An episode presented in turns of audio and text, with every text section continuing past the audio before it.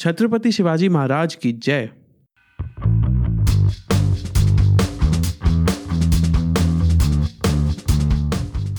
जय हिंद और नमस्कार दोस्तों, स्वागत है आपका ऑल इंडिया रिव्यू में।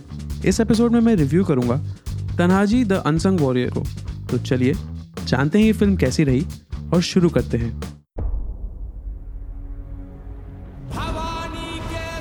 लोग वसीयत में बहुत कुछ छोड़ जाते हैं।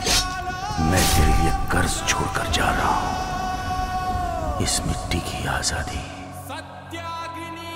जिस तरह उत्तर हिंदुस्तान का पाया तख्त है दिल्ली उसी तरह दक्षिण हिंद का पाया तख्त होगा गोंधाना। गोंढाना जीतना इतना आसान नहीं है। एक ही शिलेदार है जो एक कामगिरी फतेह कर सकता है। मुक्का उमरठ नाउ सूबेदार Tanaji Malusare. Tanhaji the unsung warrior. सूबेदार तन्हाजी मालूसरे की शौर्य गाथा है। तन्हाजी मालूसरे छत्रपति शिवाजी महाराज के बचपन के दोस्त और उनके सेनापति थे। कोंडाना का किला मुगल शासक औरंगज़ेब के हाथ में था, जिसपे उसने अपने वफादार उदय भान राठौर को किलेदार बना के भेजा था।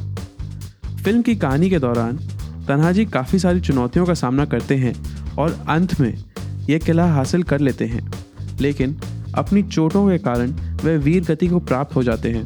छत्रपति शिवाजी महाराज को जब इसके बारे में पता चलता है तो वह बोलते हैं कि गढ़ आला पर सिन गैला, जिसका मतलब यह है कि गढ़ या किला तो आ गया, पर शेर चला गया। फ़िल्म में अजय देवगन तनाजी मालूसरे का पात्र निभाते हैं।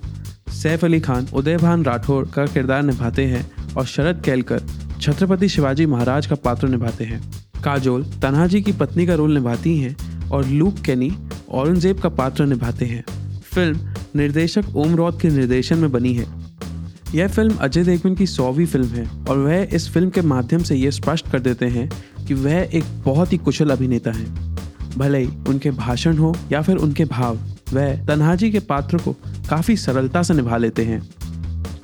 सैफ अली खान की एक्टिंग काफ़ी वास्तविक है। वह उदय भान को एक खूनखार और शक्तिशाली पात्र बना देते हैं और काफ़ी जगह पद्मावत के रणवीर सिंह और पानीपत के संजय दत्त के जैसे लगते हैं। सैफ की एक्टिंग इस फ़िल्म में सबसे अच्छी है। शरद केलकर, छत्रपति शिवाजी महाराज के पात्र के लिए अपनी कद काटी और अपने व्यवहार की वजह से एकदम उचित बैठते हैं।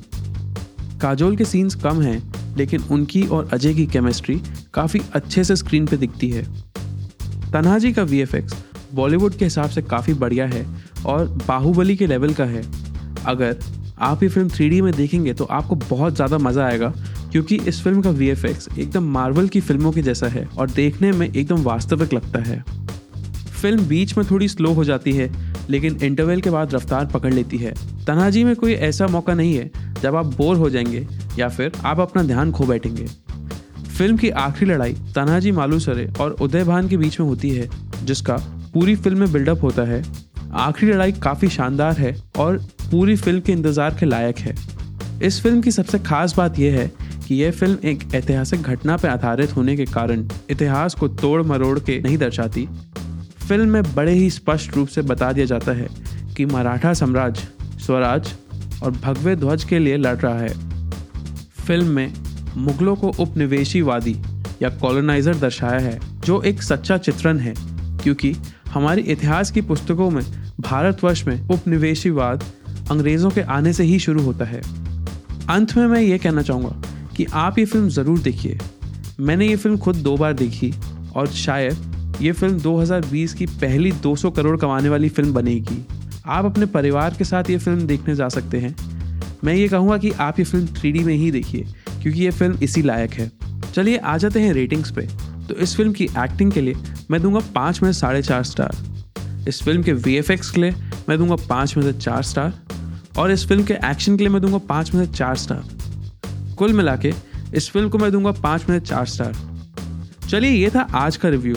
अगर आप मेरे विचारों से असहमत या सहमत हैं तो आप मुझे इंस्टाग्राम पे मंचा मूवीज़ पे इसके बारे में बता सकते हैं। अब मैं मिलूँगा आपको अगले एपिसोड में। तब तक आप अपना ख्याल रखिए और स्वस्थ रहिए।